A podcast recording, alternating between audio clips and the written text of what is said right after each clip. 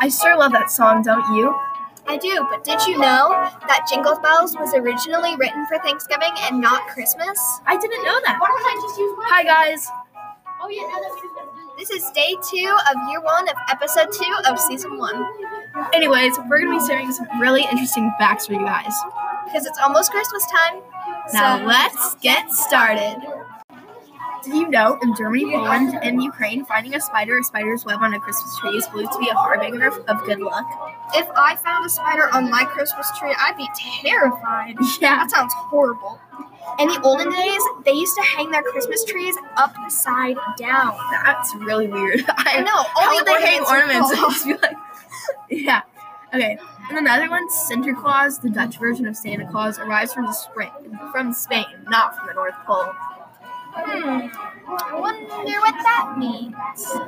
Two weeks before Christmas is one of the most popular times for couples to break up. That's really sad. Uh, so make sure you stay close to your loved ones. Anyways, most people that are Japanese traditionally eat a KFC for Christmas dinner. That sounds like the best Christmas dinner ever. yeah. The first artificial Christmas tree wasn't a tree at all.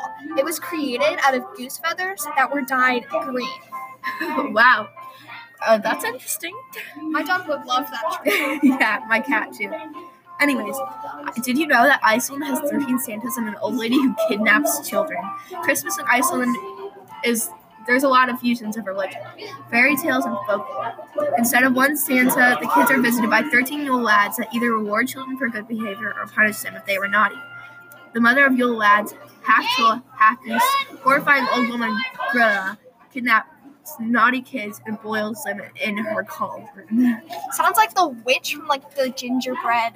Yeah, Hansel the and Gretel. yeah, Hansel and Gretel. Yeah. Sounds like the witch. Um, in, Ger- in Germany, during pioneer times, if Saint Nick saw bad kids, he would leave a branch of ruten. Krampus, an evil spirit, would see the ruten, and if the kids were only slightly naughty, he would beat them with the ruten as a warning. If the kids were severely naughty, he would put them in the back of his sack and drown them in the rivers of heck. That sounds like a really bad Santa Claus.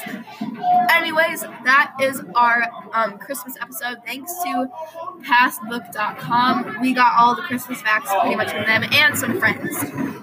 Thank you for listening to us, and we hope you had a great time. Merry Christmas! And see you next time.